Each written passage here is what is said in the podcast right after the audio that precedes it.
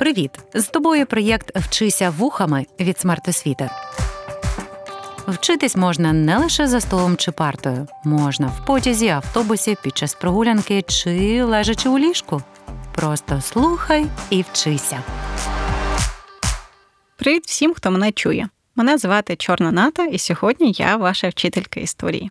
Багато років тому у стародавньому Римі жив військовий теоретик Вегецій. Він детально описував військову справу, організацію, навчання та оснащення армії, але мені він запам'ятався цими рядками. Війна приємна тільки тим, хто не знав її. Ніколи знову промовляємо ми, коли згадуємо жертв світових війн. І маючи досвід попередніх поколінь у сучасних реаліях, ми, на жаль, добре розуміємо значення обох фраз. Війни в історії людства були і є найжорстокішою формою конфлікту. Війна несе за собою втрати людей, руйнування інфраструктури, економічні та соціальні проблеми, негативний вплив на психологічний стан людей. І саме з цим державам доводиться справлятися по її завершенню. Повоєнна відбудова є чи не найважливішим етапом в розвитку тієї чи іншої держави.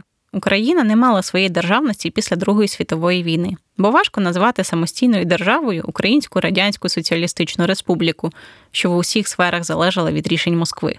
Але українські території, як частина Союзу, потребували активного процесу відновлення та відбудови, бо постраждали чи не найбільше. Адже на території України велися активні бойові дії через її географічне положення. Крім того, нацистська окупація зосереджувала свої зусилля на контролі та експлуатації місцевих ресурсів, що призвело до масштабної економічної руйнації.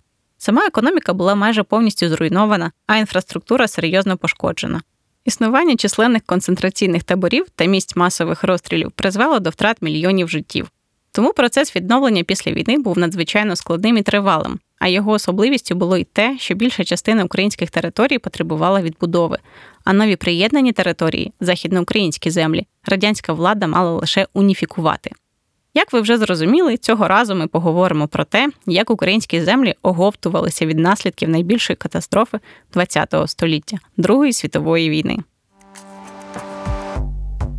28 жовтня 1944 року радянські війська вийшли на сучасний кордон України, поклавши крапку в нацистській окупації українських земель. На всій території тодішньої Української Радянської Соціалістичної Республіки повертається або встановлюється радянська влада. Поки Червона армія продовжує воювати у Європі, Радянський Союз розпочинає процес встановлення своїх західних кордонів з Чехословаччиною, Польщею та Румунією. Процес встановлення кордону з Чехословаччиною розпочався через місяць після вигнання нацистів з українських земель. Цьому активно сприяла радянська влада, яка направила своїх представників на Закарпаття. І там у 1944 році ухвалили маніфест про воз'єднання Закарпатської України з радянською Україною. А через рік декларовані маніфестом умови були закріплені договором між Чехословаччиною та Радянським Союзом. Укладення договору про кордон між Радянським Союзом та Польщею відбулося також у 1945 році. За умовами цього договору кордон встановлювався вздовж лінії Керзона. Це умовна назва східного кордону Польщі, який був встановлений Антантою ще у 1919 році, коли Польща відновила свою державність. Тоді міністр закордонних справ Британії Джордж Керзон запропонував такий поділ на основі етнографічного принципу. Тобто Польщі мали належати лише ті території, де жили поляки. Проте, уже в 1945 році, хоч і відбувався поділ території за лінією Керзона, він мав певні відхилення на схід. Це означало, що деякі території були передані Польщі на відстань більше, ніж вимагається за лінією Керзона. Крім того, пізніше радянська та польська влада будуть обмінюватися територіями, цей процес знайде своє завершення аж у 1951 році і буде пов'язаний з остаточним вирішенням економічних питань між двома державами. Визначення кордонів з Румунією тривало два роки. 10 лютого 1947 року укладено радянсько-румунський договір, який передбачав передачу до складу Української Радянської Соціалістичної Республіки, Північної Буковини, Хотинщини та Ізмаїльщини, тобто закріплення кордонів, встановлених у 1940 році. А 23 травня 1948 року Румунія передала Радянському Союзу острів Зміїний та частину Дельти Дунаю. В результаті цих домовленостей відбулося об'єднання більшості українських земель в складі однієї держави Української Радянської Соціалістичної Республіки. По завершенню війни у Радянському Союзі влада була в руках Йосипа Сталіна. Управління Українською Радянською Соціалістичною Республікою займалося радянське партійне керівництво, яке складалося переважно з вихідців із Росії або інших республік і для цієї країни характерною була повна відсутність права та свободи громадян. В таких політичних умовах держава розпочинає процес відбудови економічної системи. Важливо розуміти, що у цей період СРСР розвивається за плановою економічною системою. Вона передбачала контроль економічних процесів самою державою. Реалізувався цей контроль через централізовані призначення на керівні посади та нагляд за виконанням планів. Для Радянського Союзу такими планами були так звані п'ятирічки, тобто економічні програми, які запроваджувалися з 1928 року і тривали по 5 років. У межах кожної п'ятирічки визначалися конкретні цілі та завдання для різних галузей економіки, а також обсяги виробництва, які треба було досягнути за цей термін. Вони були обов'язковими для всіх радянських підприємств та організацій. Їх робота була орієнтована на досягнення планових показників. П'ятирічки були важливим інструментом для здійснення економічної політики СРСР та досягнення його стратегічних цілей, тому були використані і в повоєнній відбудові економіки країни. Четверта п'ятирічка в СРСР була започаткована у 1946 році і тривала до 1950 року включно. Як і більшість п'ятирічок в СРСР, ця тривала менше п'яти років через закладені темпи її проведення. Принцип довоєнного часу п'ятирічку за 4 роки залишався актуальним. Ця п'ятирічка була спрямована на відновлення національного господарства після Другої світової війни. Одним із головних завдань п'ятирічки було відновлення важкої промисловості, зруйнованої війною інфраструктури. Акцент робився на відбудову військово-промислового комплексу країни. Інші галузі були менш пріоритетними для держави. П'ятирічка вимагала масштабні інвестиції у важку і легку промисловість, а також у сільське господарство, але Українська Радянська Соціалістична Республіка отримала лише 19% союзних капіталовкладень, хоча й зазнала значних матеріальних втрат під час війни. Через це виникали проблеми з фінансуванням деяких секторів економіки, зокрема сільського господарства. Розв'язанням проблеми міг би стати план Маршала, запропонований у 1947 році США. Ініціатива названа на честь тодішнього держсекретаря США Джорджа Маршала. Метою плану було надати фінансову та економічну допомогу країнам Європи, що постраждали від Другої світової війни. Ця ініціатива була частиною більш широкої стратегії США у післявоєнний період. Вона мала перешкодити поширенню комунізму в Європі та світі. Уряд СРСР відмовився від допомоги за планом маршала, вважаючи його спрямованим проти радянських інтересів, і в повоєнній відбудові користувався лише власними ресурсами. Тому сама відбудова супроводжувалася великими зусиллями та втратами. Багато ресурсів, матеріалів і робочої сили були спрямовані на подолання наслідків війни у важкій промисловості, енергетичній та транспортних системах. Це призвело до значних обмежень в інших галузях економіки, зокрема у сільському господарстві. Відновлення сільського господарства було дуже складним через нестачу робочої сили та техніки. Фінансування також було обмеженим дуже часто за залишковим принципом, але при цьому накладалося багато зобов'язань. Сільське господарство мало забезпечити промисловість сировиною та постачати харчі до міст. Крім того, СРСР експортував зерно до країн Східної Європи, що ще більше ускладнювало становище селян. Суттєво вплинув на темп відбудови сільського господарства голод 1946-1947 років. Його причиною стало підвищення хлібозаготівельних планів, посуха 1946 року, залишковий принцип фінансування та продаж зерна за кордон. Радянська влада не визнала факту голоду та посилила тиск на сільське господарство і населення. Наслідком стали великі людські втрати в регіонах, які були найбільше охоплені голодом східні та південні області України. Ще однією важливою подією у процесі відбудови стала грошова реформа 1947 року. Адже після війни на території СРСР в обігу була велика кількість грошей, а серед них і фальшиві, які випускали гітлерівці на тимчасово окупованих територіях. Тому у 1947 році радянська влада видає постанову про проведення грошової реформи і скасування карток на продовольство та промислові товари. Відбувається обмін грошових знаків, що перебували в обігу, на нові гроші у співвідношенні 10 до 1. Крім того, держава провела переоцінку грошових заощаджень у банківських вкладах. Якщо ти мав до 3 тисяч рублів, то обміняєш цю суму у співвідношенні один до одного. Якщо ж мав до 10 тисяч рублів, то при обміні сума скорочувалась на третину. А якщо більше 10 тисяч, то обмінюючи їх на нові гроші, отримаєш лише половину своєї суми. Таким чином, держава взяла від населення додаткові фінансові ресурси. В результаті такого підходу радянської влади до економічної відбудови вдалося досягти успіхів у промисловості, побудовано велику кількість нових підприємств та розширено ті, які вже були. Це дало змогу збільшити виробництво металургійної, хімічної, нафтової та інших галузей.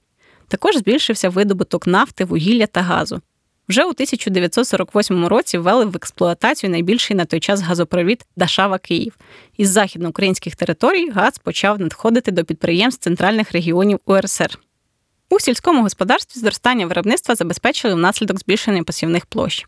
І, хоча четверта п'ятирічка була успішною, але її результати були вистраждані населенням держави, оскільки були досягнені ціною експлуатації людей та ресурсів.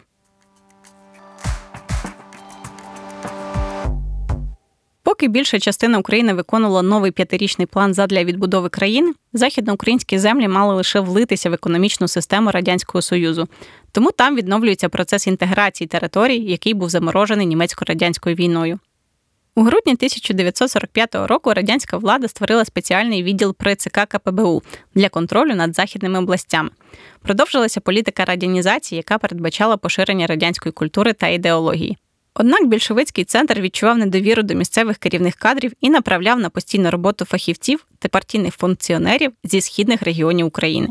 Насамперед, процес радянізації посилився в ідеологічній сфері. Радянська влада взялася за українську греко-католицьку церкву та була найбільшою церковною організацією на заході України та підтримувала національно-визвольний рух ОУН-УПА. Тому Радянський Союз оцінював Українську греко-католицьку церкву як загрозу контролю ідеологічного життя в регіоні.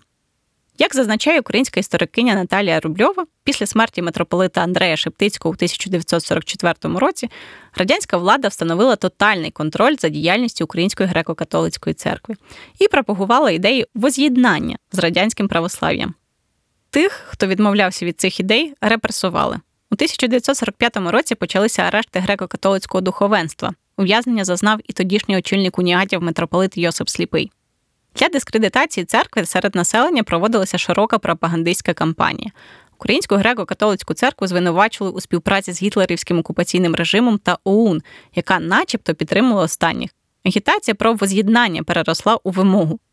Наталія Рубльова фіксує, що священники, які контролювалися радянською владою, створили ініціативну групу із воз'єднання греко-католицької церкви з православною церквою почався активний процес ліквідації УГКЦ, який завершився вже наступного року. На Львівському соборі в березні 1946 року представники уніатського духовенства, підконтрольній радянській владі, скасували Берестейську церковну унію 1596 року і проголосили злиття греко-католицької церкви з російською православною церквою. Це призвело до ліквідації Української греко-католицької церкви як релігійного інституту на українських землях і посилення репресій проти священиків, які відмовилися долучатися до нової церкви. Але греко-католицьке духовенство продовжило свою діяльність уже в підпіллі. Свою підпільницьку діяльність на західноукраїнських землях продовжила й Українська повстанська армія. УПА це військова організація, створена у 1942 році за ініціативи ОУН. На початках свого існування діяла під проводом Романа Шухевича. Складалася переважно з українських націоналістів. Свою діяльність організація спрямовувала проти радянської влади та проти нацистських окупантів, яких у лавах УПА вважали іноземними загарбниками. УПА виконувала різноманітні дії, включаючи збройний опір, підпільну діяльність, а також політичну та пропагандистську роботу. УПА стала однією з головних організацій у боротьбі за незалежність України в післявоєнний період. Тому, щоб їй протидіяти, радянська влада впродовж 1944-1946 років направляла на захід України регулярні військові підрозділи та спецгрупи НКВС. Крім того, на місцях створювалися підрозділи з місцевих, які мали допомагати владі у боротьбі проти УПА. Ще одним способом боротьби проти українських націоналістів на західноукраїнських землях були депортації місцевих. Ці заходи мали допомогти радянській владі позбутися від ненадійних елементів і зменшити потенційну загрозу безпеці Радянського Союзу. Однією з наймасовіших та найстрашніших акцій примусового переселення українців була операція Вісла. Її реалізувала польська держава в 1947 році проти української національної меншини, яка проживала на південному сході Польщі. Операція отримала назву від річки Вісли, яка протікає через територію, що підлягала очищенню. Понад 140 тисяч українців, серед них багато дітей, були примусово переселені зі своїх домівок в інші регіони Польщі на захід від Вісли. Багато людей померли від холоду, голоду і хвороб внаслідок цього переселення. Ця операція стала однією з найбільших масових акцій переселення національних меншин в історії Європи і мала значний вплив на долю українців, які проживають на території Польщі. Хоч Радянський Союз не брав активної участі в операції Вісла, але вплинув на рішення Польщі щодо її проведення. Радянська пропаганда створила імідж УПА як організації, що співпрацювала з нацистськими загарбниками і проводила терористичні акти проти мирного населення, а тому була небезпечною для польської влади.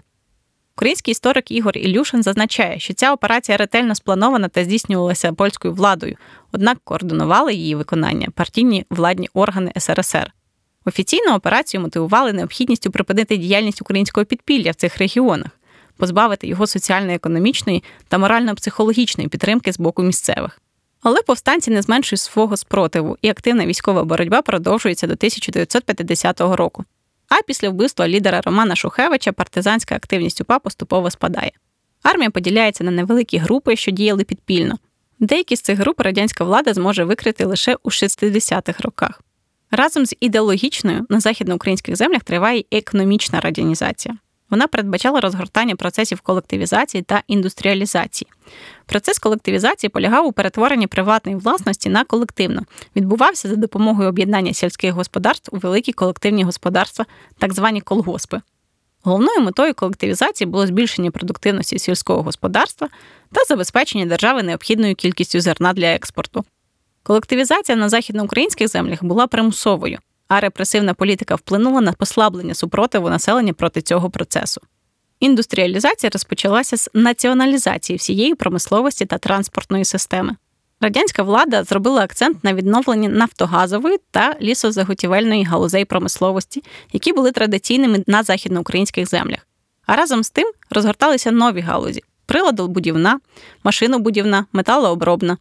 Важливою характеристикою індустріалізації було переважання важкої промисловості над легкою. За допомогою колективізації та індустріалізації Радянському Союзу вдалося уніфікувати новоприєднані території західноукраїнських земель.